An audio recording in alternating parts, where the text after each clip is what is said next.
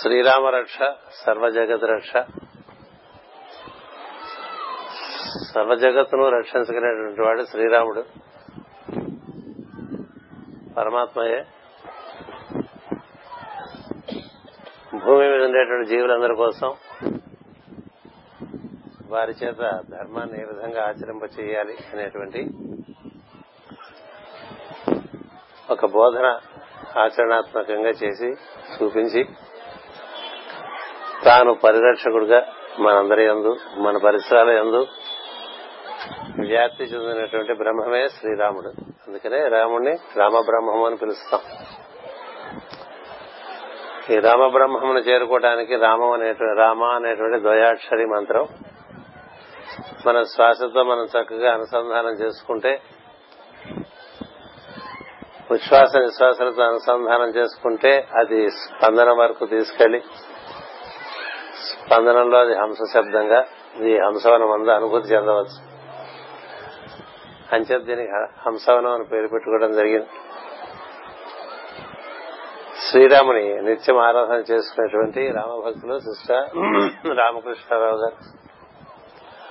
హనుమదాశేషంగా ఈ క్షేత్రాన్ని నాకు చాలా ప్రారంభ దశలోనే అందించడం జరిగింది కారణము. ఆయనకి హనుమంతు హనుమంతుగా ఏర్పరిచినటువంటి సంకల్పం. ఈ పని మరొక భక్తుల వల్ల అవుతుంది నువ్వు అతనికి అప్పచెప్పాను అని చేత దీన్ని అప్పచెప్పడం జరిగింది. ఈ పదహారేళ్ళలో దీన్ని ఈ క్షేత్రము ఎందు చాలా దైవ సాన్నిధ్యం చాలా సులభంగా లభిస్తుంది. ఇది చెప్పడానికి ఏదో పర్యావరణ కేంద్రంగా చెప్పినప్పటికీ ఇది హంసవనం అంచేత హంసధ్వనిని చాలా సులభంగా ఇక్కడ పొందడానికి అవకాశం ఉంటుంది. ఇక్కడ మీరు రామాలయంలో గాని అక్కడ శివాలయంలో గాని ఆ పైన ఉన్నటువంటి హనుమంతుని విగ్రహం దగ్గర గాని అటు కళ్యాణ వెంకటేశ్వర స్వామి వారి ఆలయంలో గాని లేక గిరిశంకర్ యొక్క సాన్నిధ్యంలో మర్రి చెట్టు కింద గాని దత్తాత్రేయ సాన్నిధ్యంలో అక్కడ రావి వేప చెట్లు ఉన్నటువంటి చోట గాని ఎక్కడ కూర్చుని కనులు మూసుకున్నా ఈ తూర్పు సముద్రం నుంచి మనకు వచ్చేటువంటి తరంగములు మనకి చాలా సులభంగా ఒక ధ్యాన స్థితిని కలిగించేటువంటి అవకాశం ఉన్నది. ఇక్కడంతా కూడా సహజంగా కొండచర్య అంతా కూడా మేము దీన్ని అందుకున్నప్పుడు మొత్తం అంతా రుద్ర తులసి ఉండేది. అంటే ఇది హనుమ క్షేత్రం అనమాట అంచేత హనుమంతుని ఆ విధంగా ముప్పై మూడు అడుగుల హనుమంతుడిని ఆయన చుట్టూ నూట ఎనిమిది మంది అభయ హనుమంతుడిని ఏర్పాటు చేసుకున్నాం. ఇక కార్యక్రమం భగవంతుడే మనకి ఒక సంకల్పంగా తనకి అందిస్తే దాన్ని అందుకునే దానికి వనరులు ప్రకృతి నిస్వార్థమైన సేవకు ప్రకృతి తానే అందిస్తుంటుంది వనరులను. అలాంటి వనరులు ఈ తలంపు ఈ రెండు కలిపి దీక్షాయుతులైన కార్యకర్తలు లభించడం చేత ఈ విధంగా ఈ రామాద్రి అందు ఈ హంసవన పుణ్యక్షేత్రాన్ని ఈ విధంగా రూపొందించి గత పదిహేను సంవత్సరాలుగా ఇక్కడ రామ కళ్యాణం ఇలా సాయంకాలం సమయం నందు ఆహ్లాదమైన వాతావరణం నిర్వర్తించుకుంటూ ఉన్నాం. మనకి పన్నెండు గంటలకు ఈ రోజున భద్రాద్రిలో శ్రీరామ సీతారాముల కళ్యాణం జరిగి మొత్తం భారతదేశానికి మన రాష్ట్రానికి ప్రజలందరికీ కూడా వలసినటువంటి రక్షణ అనుగ్రహంగా ఏర్పాటు చేసి కార్యక్రమం చేస్తారు. అటుపైన సాయంకాల సమయంలో రామాద్రిలో అది భద్రాద్రి రామాద్రి అలా మేము భావన చేసుకుంటూ ఉంటాం. ఈ హంసవన పుణ్యక్షేత్రం అందు సాయం సమయంలో ఈ వసంత ఋతువులో చక్కగా ఈ కార్యక్రమాన్ని ఏర్పాటు చేసుకుని నిర్వర్తించుకుంటూ ఉన్నాం.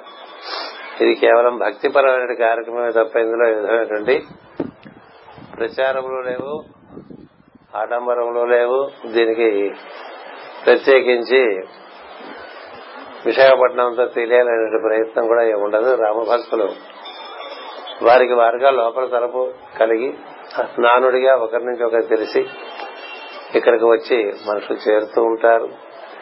ఆనందకరమైన విషయం ఏంటంటే చిన్నపిల్లలతో సహా శ్రీకాకుళం నుంచి కూడా ఈ కేంద్రానికి ఈరోజు నాకు ఇరవై మంది ఈ కళ్యాణోత్సవంలో పాల్గొనడానికి వచ్చారు. రాముడు మనందరికీ కూడా ఎప్పుడూ రక్ష కలిగించాలి. రాముడు రక్ష కలిగించడానికి ఆయన దగ్గర ఒక షరతు ఉంది. ఏమిటంటే మనం ధర్మాన్ని అనుసరిస్తూ ఉండాలి. ఎంచేతంటే రాముడు ధర్మము రూపుగట్టుకున్నటువంటి విగ్రహం అది. అంచేత ధర్మాన్ని అనుసరించే వారందరినీ కూడా రక్షిస్తూ ఉంటాడు. ధర్మాన్ని అనుసరించినప్పుడు శిక్షణ చేసి అతని పవిత్రను చేసుకుని అతని ధర్మాన్ని అనుసరించేట్లుగా అతని ఎందుకు తలంపు కలిగించి ఆ విధంగా రక్షించుకుంటూ ఉంటాడు. ఎందుచేతంటే దుష్టులను శిక్షించి రక్షించుకుంటాడు. శిష్టుల్ని రక్షించుకుంటూ ఉంటాడు. ఇలా జరుగుతుంది రామ కార్యక్రమం. అది ప్రతి సంవత్సరం మనకి ఈ రామాద్రి ఎందు మనం ఈ కళ్యాణోత్సవం చేసుకుంటూ ఉన్నాం. ప్రతినిత్యం ఇక్కడ కార్యకర్తలు చాలా ఎంతో శ్రమపడి ఇక్కడ ఐదు విధములైనటువంటి ఆరాధన జరుగుతూ ఉంటుంది. ఇక్కడ చాలా భూమి పూజ జరుగుతూ ఉంటుంది. మొక్కల్ని బాగా సమృద్ధిగా పెంచుతూ వాటికి నీటి సంరక్షణ ఎరువులను ఏర్పాటు చేస్తారు. అటుపైన పశువులకు ఆహారం అది. మనకి జంతువుల్లో సాధు జంతువు ఆవు. అంచేత అక్కడ మనం ఒక గోశాల ఏర్పాటు చేసుకుని ఇక్కడ ఉచితంగా గోవులకు అవి పాలిచ్చినా ఇవ్వకపోయినా వాటిని సంరక్షించుకుంటూ వాటిని మనం ఎంత సంరక్షించుకుంటే అంత రక్షణ మనకి ప్రకృతి మనకి అందిస్తున్నటువంటి భావన భారతీయులందు ఉంది కాబట్టి ఇక్కడ పుణ్యమైనటువంటి వృక్షములతో పాటు పశువులను కూడా ఇక్కడ పెంచుకోవడం జరుగుతోంది వారిని సంరక్షించుకోవడం జరుగుతోంది. అదే విధంగా ఇక్కడ పిల్లలు పసిపిల్లలకు ఈ చుట్టుపక్కల ప్రాంతాల్లో ఉండేటువంటి పేద పిల్లలందరికీ కూడా ఉచితంగా భోజనం ఉచితంగా దుస్తులు ఉచితంగా పుస్తకములు ఉచితంగా విద్య ఏర్పాటు చేసి ఇక్కడ ఒక చక్కని విద్యాలయం వశిష్ఠ మహర్షి పేరున మిథుల విద్యాలయం అని ఏర్పాటు చేసుకున్నాం. ఇదంతా రామాంకితంగా ఉన్నటువంటి కొండ కాబట్టి ఇదంతా కూడా అదే విధంగా ఏర్పాటు చేసుకున్నాం ఆ విధంగా ఈ పిల్లల్ని పోషించుకుంటూ ఉన్నాం ఇక్కడ.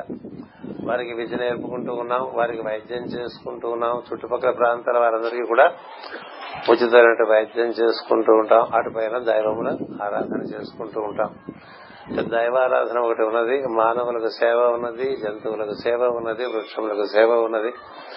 ఇలా అనేక రకమైనటువంటి సేవ ఇక్కడ చాలా నిర్లిప్తంగా ఎక్కువ హడావిడి లేకుండా నిర్వర్తించుకోవడం అనేటువంటిది తద్వారా కార్యకర్తలు ఉత్తీర్ణత పొందుతూ ఉంటారు. వారు తరిస్తూ ఉంటారు వారి ఎందు పరిణామం జరుగుతూ ఉంటుంది. వారు ఎంత భక్తి శ్రద్ధలతో వీటి ఎందు నిర్వర్తించుకుంటున్నారు త్రికరణ త్రికరణ శుద్ధితో ఈ కార్యక్రమం ఎంత నిర్వర్తించుకుంటూ ఉంటే వారిలో అంత పెరుగుదల వస్తూ ఉంటుంది. మేము కాంక్షించేది ఒకటే జీవోద్ధరణము. అంటే వారికి బాగా ధనం చేకూరాలి పలుకుబడి కావాలి పదవులు రావాలి. ఇలాంటి మార్గం కాదు జగద్గురు పీఠంలో శిక్షణ పొందుతున్న వారందరిది కూడా ఒకటే ఒకటి. జీవుడు ఈ నవ ప్రకృతుల నుండి ఉద్ధరింపబడి బ్రహ్మముతో ఏకీభావం చెందాలి. అంచేత ఈ నవ ప్రకృతుల్ని మనం చక్కగా వాటిని గౌరవిస్తూ వాటిని ఆరాధిస్తూ ఆ ప్రకృతులకు సంబంధించిన ధర్మాలను మనం అనుసరిస్తూ ఉండటం అనేటువంటిది మార్గం. ఏం చేద్దంటే జీవుడు దైవం యొక్క అంశే కాబట్టి అతడు కూడా పదవ వాడే దైవము పదవ వాడు ప్రకృతి నవ ప్రకృతులుగా ఉంటుంది. అందులో మూల ప్రకృతి తొమ్మిదవ ప్రకృతి అటుపైన అష్ట ప్రకృతులు ఎనిమిది ప్రకృతులు ఉన్నాయి.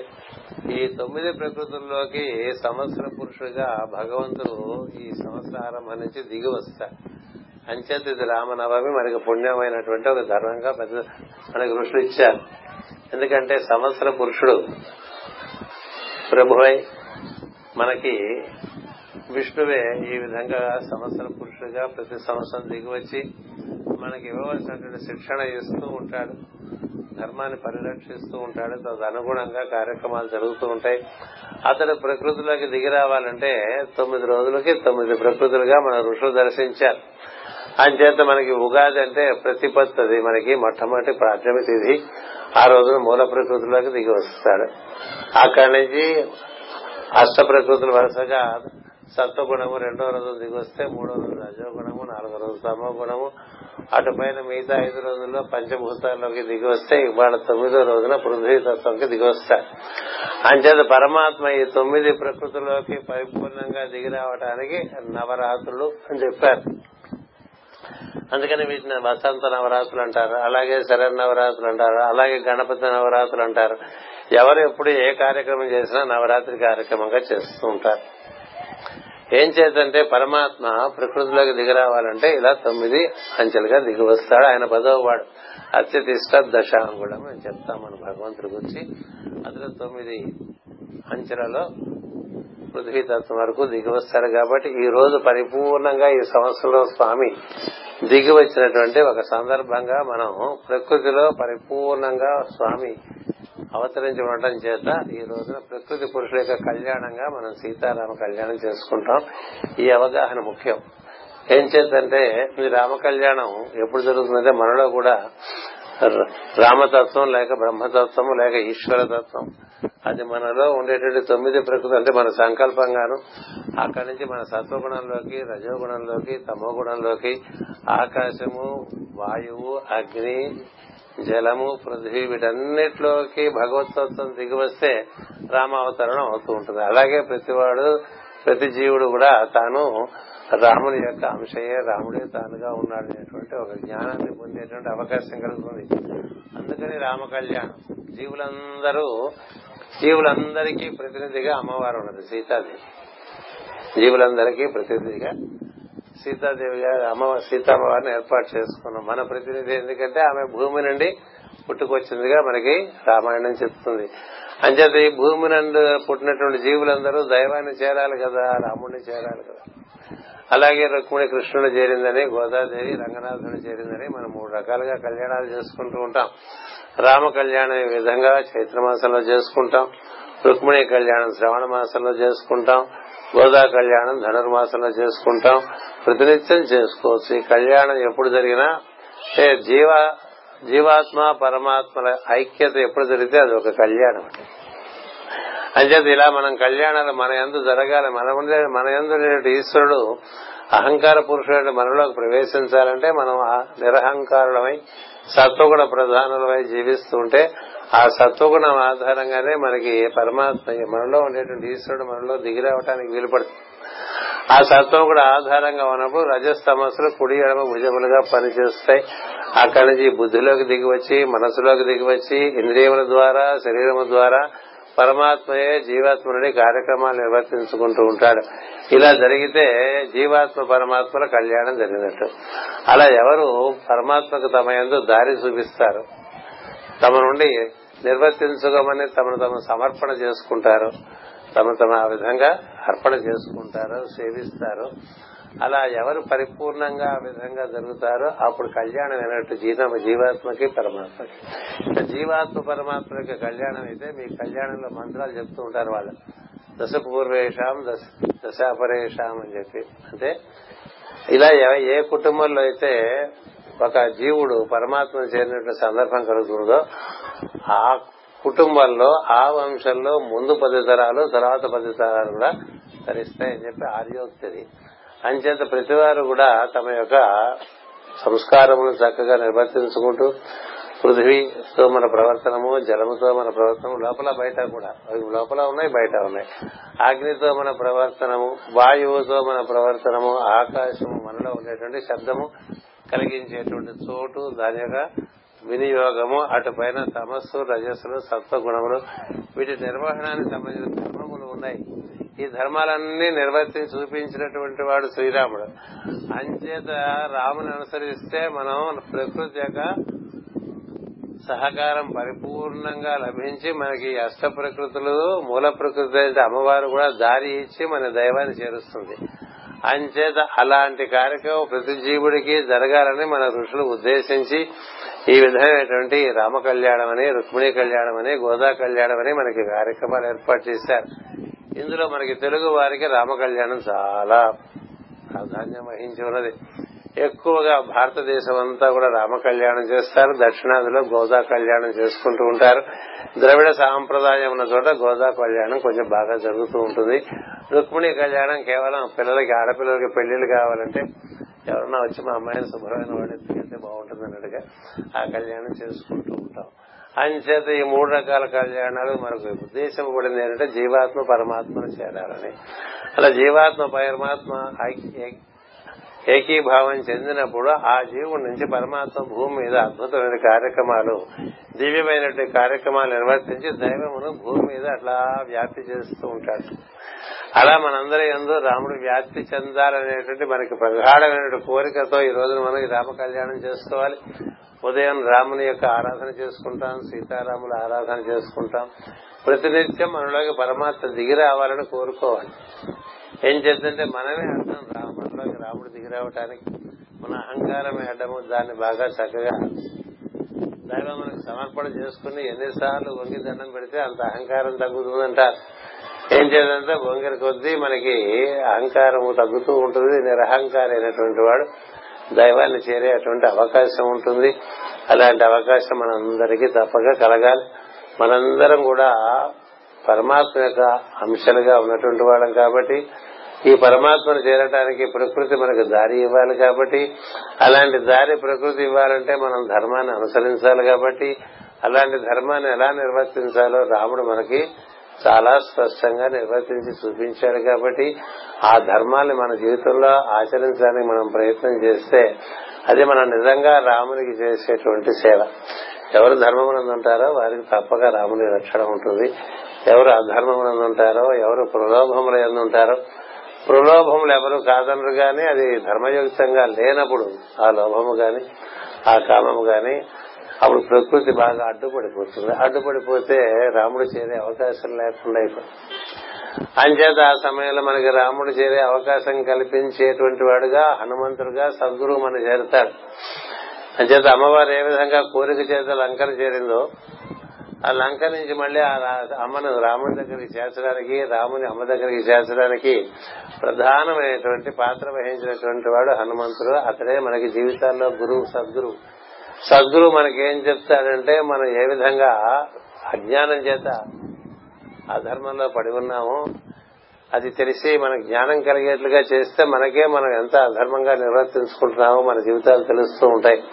మనలో ఎన్ని ప్రలోభములు ఉన్నాయో తెలుస్తాయి. మనలో ఎన్ని కోరికలు ఉన్నాయో తెలుస్తాయి. మనలో ఎంత అజ్ఞానం ఉన్నదో తెలుస్తుంది.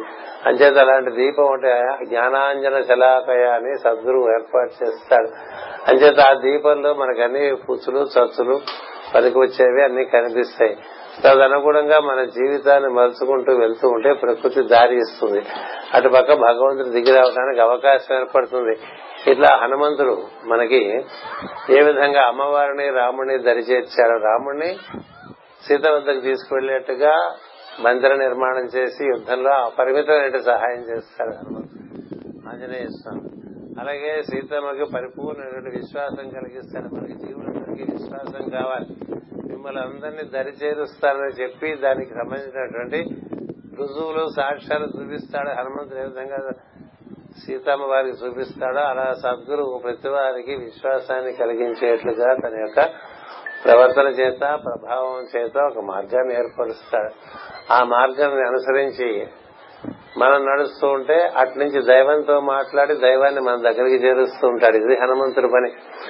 రాముణ్ణి సీత దగ్గరికి చేర్చడం హనుమంతుడి పని. రాముణ్ణి లంకకు తీసుకురావటం హనుమంతుడి పని. సీతమ్మను ఉత్సాహపరిచి రామ ధ్యానమునందు బాగా స్థిరముగా ఉండేట్లుగా తయారు చేయటం ఆమె ఎలాగో ధర్మమునందే ఉన్నది కాబట్టి ధర్మపన్నాలు చెప్పాల్సిన అవసరం సీతమ్మకు. హనుమంతునికి లేదు అమ్మకు చెప్పడానికి కానీ మనబోటి వారికి ధర్మాన్ని కూడా చక్కగా వివరించి చెప్పి దాన్ని మన చేత అనుష్ఠానం చేయించి తద్వారా మనం ధర్మాన్ని అనుష్ఠానం చేస్తున్నానటువంటి తృప్తి సద్గురువు కలిగినప్పుడు అతడే దైవంతో వెళ్ళి చెప్తాడు తప్పక నీవు ఇప్పుడు వెళ్ళి ఆ జీవుని రక్షించవలసిన బాధ్యత నీకు ఉందని చెప్పి దైవాన్ని తానే తోడ్కొని వచ్చి జీవునికి దేవునికి మళ్ళీ సమాజం కల్పించే సమాగమం కల్పించేటువంటి అద్భుతమైన మూర్తి హనుమంత్ మనకి జగద్గురు అతడు.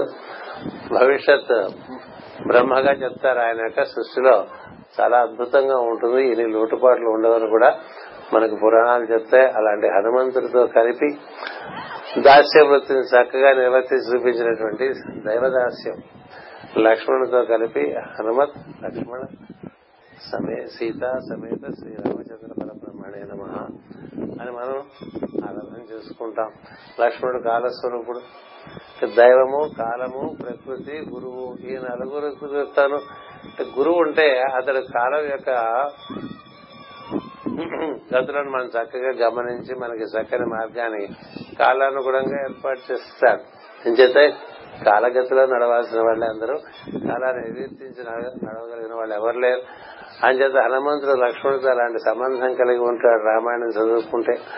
అలాగే ప్రకృతితో అద్భుతమైన సంబంధం కలిగి ఉంటాడు హనుమంతుడు. తాను సాక్షాత్తు రాముని హృదయం ఉండేటువంటి వాడు. హనుమంతుని హృదయంలో రాముడు ఉండటం గొప్ప కాదు.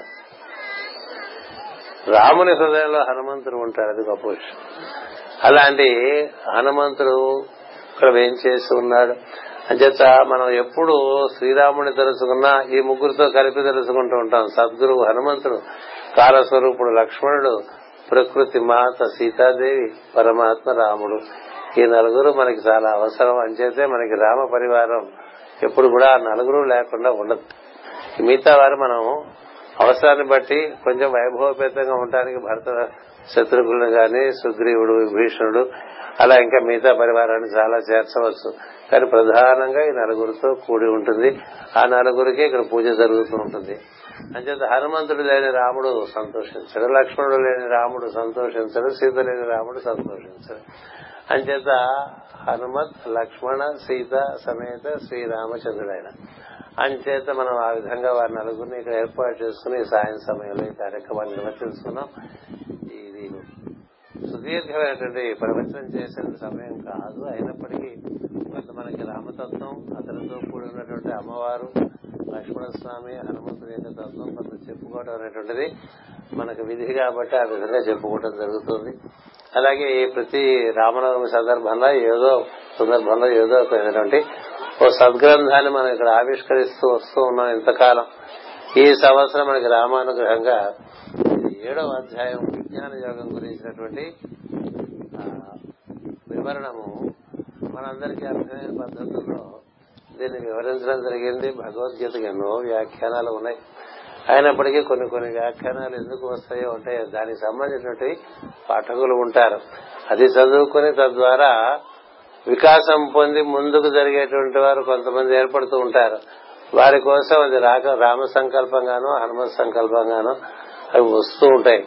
నేను సాధక పంచకం అని చెప్పి మనకి ఉన్నటువంటి జ్ఞానయోగము సాంఖ్యయోగము కర్మయోగము జ్ఞానయోగము కర్మ సన్యాస యోగము అటుపైన ఆత్మ సంయమ యోగము ఐదు అధ్యాయములు వివరణించి సత్సాధకుడు ఐదు అధ్యాయాల్లో ఉండేటువంటి ఆచరణను చక్కగా జీవితంలో తెలుసుకుంటే అక్కడి నుంచి గతి సులభంగానే ఉంటుంది సుగతిగానే ఉంటుంది.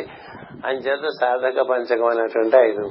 వ్యాఖ్యానాలు ఐదు అధ్యాయాలకు చేసి మన వారందరికీ అందించడం జరిగింది. అవి బాగా చదువుకున్నటువంటి వారు ఆరో ఏడో అధ్యాయం రాయరా అంట మొదలు పెట్టారు రాయరా అన్నట్టుగా కాకుండా రాయరా అని అడిగారు అనమాట రాయరా రాయరా రాయరా అంటది క్రమంగా రాజుగారి ద్వారా రాయరా అని ఇంతమంది రాయమంటున్నారు కాబట్టి మనం రాయాలేమో అని చెప్పి రచించాలేమో అని చెప్పి ఈ సృష్టి విజ్ఞానం అంటే మన సృష్టి భగవంతుని రూపంగా చెప్తుంది భగవద్ భగవద్గీత.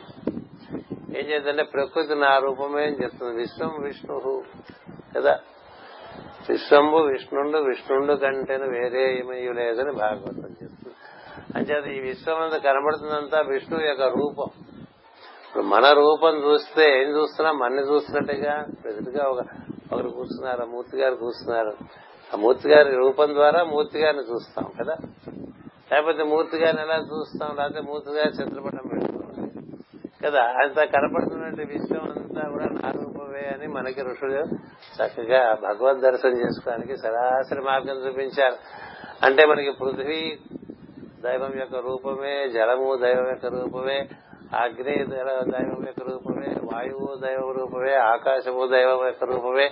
అట్లా కనపడుతున్నదల్లా దైవం యొక్క రూపమే అని భావన చేస్తుంటే దైవీ భావన మనకు బాగా తెలుసుకుంటమే కాదా? కాక ఆ దైవీ తత్వంతో ముడిపడేటువంటి అవకాశం కలుగుతుంది. అత్యంత పరమాత్మ ఈ ఏడో అధ్యాయంలో మొత్తం తొమ్మిది ప్రకృతులుగా నేనే సాక్షాత్కరించి ఉన్నాను. అంచేత నాకన్నా భిన్నంగా ప్రకృతిని చూడక ప్రకృతి నా రూపమే నేను మూర్తి గారు గౌరవిస్తాను కానీ మూర్తి గారికి భుజం మీద ఇలా అది పిక్క భాష పెడతానంటే ఒప్పుకుంటాడు మూర్తి గారు మూర్తి గారు అంటే నా గౌరవమే కానీ మూర్తి గారి యొక్క శరీరాన్ని నేను ఏమాత్రం లక్ష్య పెట్టనంటే ఒప్పుకుంటాడా మూర్తి గారు? మూర్తి ఒప్పుకోరు. ఎవరు ఒప్పుకుంటారు? తన రూపము తన శరీరం పర్వాలేదండి కాలు గోరే కదా తొక్కేస్తానంటే ఒప్పుకుంటారా? ఒప్పుకోరు కదా. చిటికల వేలే కదా విరిచేస్తారంటే ఒప్పుకుంటారా? ఒప్పుకోరు కదా. అంచేత మూర్తి గారు మొత్తం శరీరంలో ఆపాద మస్తకం ఎలా వ్యాప్తి చెంది ఉన్నారో ఏ భాగం తీసేస్తారంటే మానవుడు ఒప్పుకుంటాడండి. కొన్ని చెవు తీసేస్తాం ఒప్పుకుంటావా? ఒప్పుకో. ముక్కు తీసేస్తాం ఒప్పుకుంటావా? ఒప్పుకో. చాలా గొడవ చేసేసింది. చెవులు ముక్కులు కత్తిరించేశారని సరిపడాక కదా? అంచేత అంతా తానే వ్యాప్తి చెంది ఉన్నానని చెప్తుంది మన శృతి.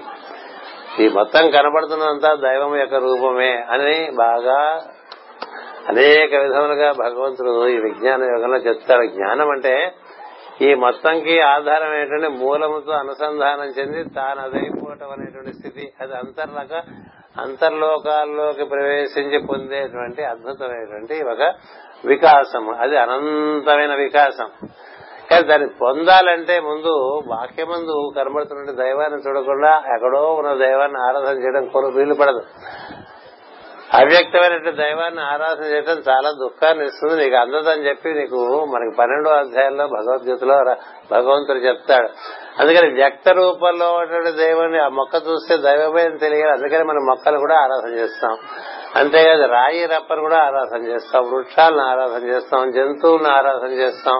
మానవ రూపాలను ఆరాధన చేస్తాం మనం అన్నిటినీ ఆరాధన చేయడం ఎందుకు పెట్టుకున్నాం అంటే వీటన్నిటి ఎందు భగవంతుడు నిక్షిప్తమై ఉన్నాడు కాబట్టి. అదే భగవంతు రూపాన్ని ఆరాధన చేస్తే భగవంతుడు అందులో నుంచి మనకి ప్రకటింపబడతాడు. దైవాన్ని మరొక రకంగా చూడటానికి వీల్లేదు. ఎందుకంటే ఆయన అవ్యక్తుడు నిరాకారుడు అప్రతర్కుడు అలక్షణుడు అవిజ్ఞేయుడు. అసలు తెలియటానికే వీల్లేదు. అలాంటి వాడు తెలియబడాలంటే ప్రకృతి రూపం కావాలి. ఆ ప్రకృతి రూపాల్లో తొమ్మిది రూపాలు ఉన్నాయి. ఈ తొమ్మిది రూపాల్లోనూ నేనే ఉన్నాను రా అని చెప్తుంది ఏడో అధ్యాయం. అంచేత ఈ విధంగా అన్నిటి అందరూ నన్ను చూసేటువంటి వాడికి అన్నిటి నుంచి నేను దర్శనం ఇస్తూ ఉంటాను. ఇది ప్రపంచంగా లౌకికంగా చూడటంగా కాకుండా వీరంతా దైవం యొక్క రూపంలో భావన ఎవరికి ఉంటుందో వాడికి తరింపు సులభంగా ఉంటుంది. అట్లా పామును చూసినా దైవం యొక్క రూపమైన భావన చేసిన వారు ఉన్నారు తేను తేలును చూసినా అదే భావం ఉన్నవారు ఉన్నారు. ఎవరిని చూసినా అదే భావం పాము కావచ్చు తేమ తేలు కావచ్చు ఒక బాగా దరిద్రుడు కావచ్చు ధనవంతుడు కావచ్చు పదవిలో ఉండేవాడు కావచ్చు సామాన్యుడు కావచ్చు క్షేమ నుంచి బ్రహ్మ వరకు ఏం చూసినా అదే అన్న భావం ఎవరి ఎందు ఉత్పన్నం అవుతుందో అలాంటి వాడికే ప్రకృతి దారి ఇస్తుంది. అలాంటి అనుభూతి పొందటానికి విజ్ఞాన యోగం భగవంతుడు మనకు ప్రసాదించాడు. ఈ విజ్ఞాన యోగాన్ని బాగా మన పట్టుబట్టి ఇలా బయటికి రావడానికి ప్రయత్నం చేసేటువంటి వారిలో ప్రధానులు. ఈ రోజున మనకి సభకు వచ్చారు. ఆయనే సత్యనారాయణ రాజు గారని. ఆయన చాలా చిన్నతనం నుంచి భగవద్భక్తి కలిగినటువంటి వారు. ఆయన ఈ బాగా వెంటబడ్డారు. మాస్టర్ గారు మీరు రాయాలి లాభలేదు మీరు రాయాలి. మీరు రాస్తే మాకు అర్థం అవుతుంది పండితులు రాస్తే మాకు అర్థం కావు. మీరు రాసిన గౌతమపురుషులు చదువుకుంటే నాకు ఎన్నో పరిష్కారాలు జీవితంలో లభించినాయని. నిజానికి కన్నడ దేశంలో కొంతమంది ఉపాధ్యాయులు వారి టీచర్ ట్రైనింగ్ ప్రోగ్రామ్లో ఈ గీతోపనిషత్ అని చెప్పినటువంటి ఐదు అధ్యాయాలు వాళ్ళ పాఠ్యగ్రంథాల్లో పెట్టుకుని పిల్లలందరికీ అవి నేర్పుతున్నారు. ఎందుకంటే సులభమైనటువంటి శైలి మన ఆధునికమైనటువంటి ఈ కాలంలో ఏ విధంగా మనకి భగవద్ దర్శనం చేసుకుంటూ ధర్మాన్ని అనుసరిస్తూ దైవంతో అనుసంధానం చెంది జీవించవచ్చు అనేటువంటి ప్రాతిపదిక మీదనే ఈ వ్యాఖ్యానాలన్నీ చేస్తూ రావటం జరిగింది. అంచేత అలాంటి వ్యాఖ్యానం ఇప్పుడు ఏడో అధ్యాయాన్ని మొట్టమొదటిగా మనకి ముద్రణ చేసి ముద్రణ ముందు చదివినటువంటి వాడు నవనీతం. ఏం చేద్దంటే తెలుగు పుస్తకాలు ఏమొచ్చినా సరే ముందు అతన్ని చదవమని చెప్తా. ఏం చేద్దంటే మళ్ళీ చదవడానికి అతనికి టైం ఉంటుందని నాకు నమ్మకం లేదు. ఆయన చేత ఈ ప్రూఫ్ రీడింగ్ పేరును బాగా చదువుతాడనే ఉద్దేశంతో నువ్వు పుస్తకం చదివి ఆ తర్వాత ప్రింట్కి ఇమ్మంట. పుస్తకం చదివి నీ యొక్క అభిప్రాయాలు చెప్పమంట. తప్పులుంటే చెప్పమంట. అసందర్భంగా ఏమన్నా ఉంటే చెప్పమంట. అలాంటివి ఏం చెప్పడు కానీ కొన్ని తప్పులు ముద్రణ రాక్షసాలు ఉంటాయి కదా. వాటిని అన్ని చూపిస్తాడు కొంత ముందు మాట అడుగుతాడు వెనక మాట అడుగుతాడు చిన్న చిన్న చెప్తూ ఉంటాడు. అంచేత ముందు చదివే దాన్ని ముద్రణకి కావాల్సినటువంటి పరిశ్రమ అంతా బీఆర్కే రాజు గారు చేస్తుంటారు. అందుకని మీరు పుస్తకం అతనికి ఇచ్చారు. రెండో పుస్తకం రాజు గారు వచ్చి దీన్ని అందుకోవాల్సిన పోతున్నాను ఆయన ఈ కార్యక్రమం కోసం అంటే రామనవమి కూడా కలిసి వస్తుంది. కుటుంబం కూడా విశాఖపట్నంలోనే ఉంది. అయినప్పటికీ మనకి బొంబాయి నుంచి ఈ కార్యక్రమం గురించి ఈరోజు సాయంత్రం ఇక్కడ రావటం జరిగింది. వారికి శ్రీరామచంద్రుడు సకల విధములైనటువంటి ఆయుష్ ఆరోగ్యం ఐశ్వర్యం అన్ని విధాల సానుకూల్యము కల్పించాలని భగవంతుని ప్రార్థన చేస్తూ ఈ విధంగా చిన్న శ్రీరాముని యొక్క ఆశీర్వచనంగా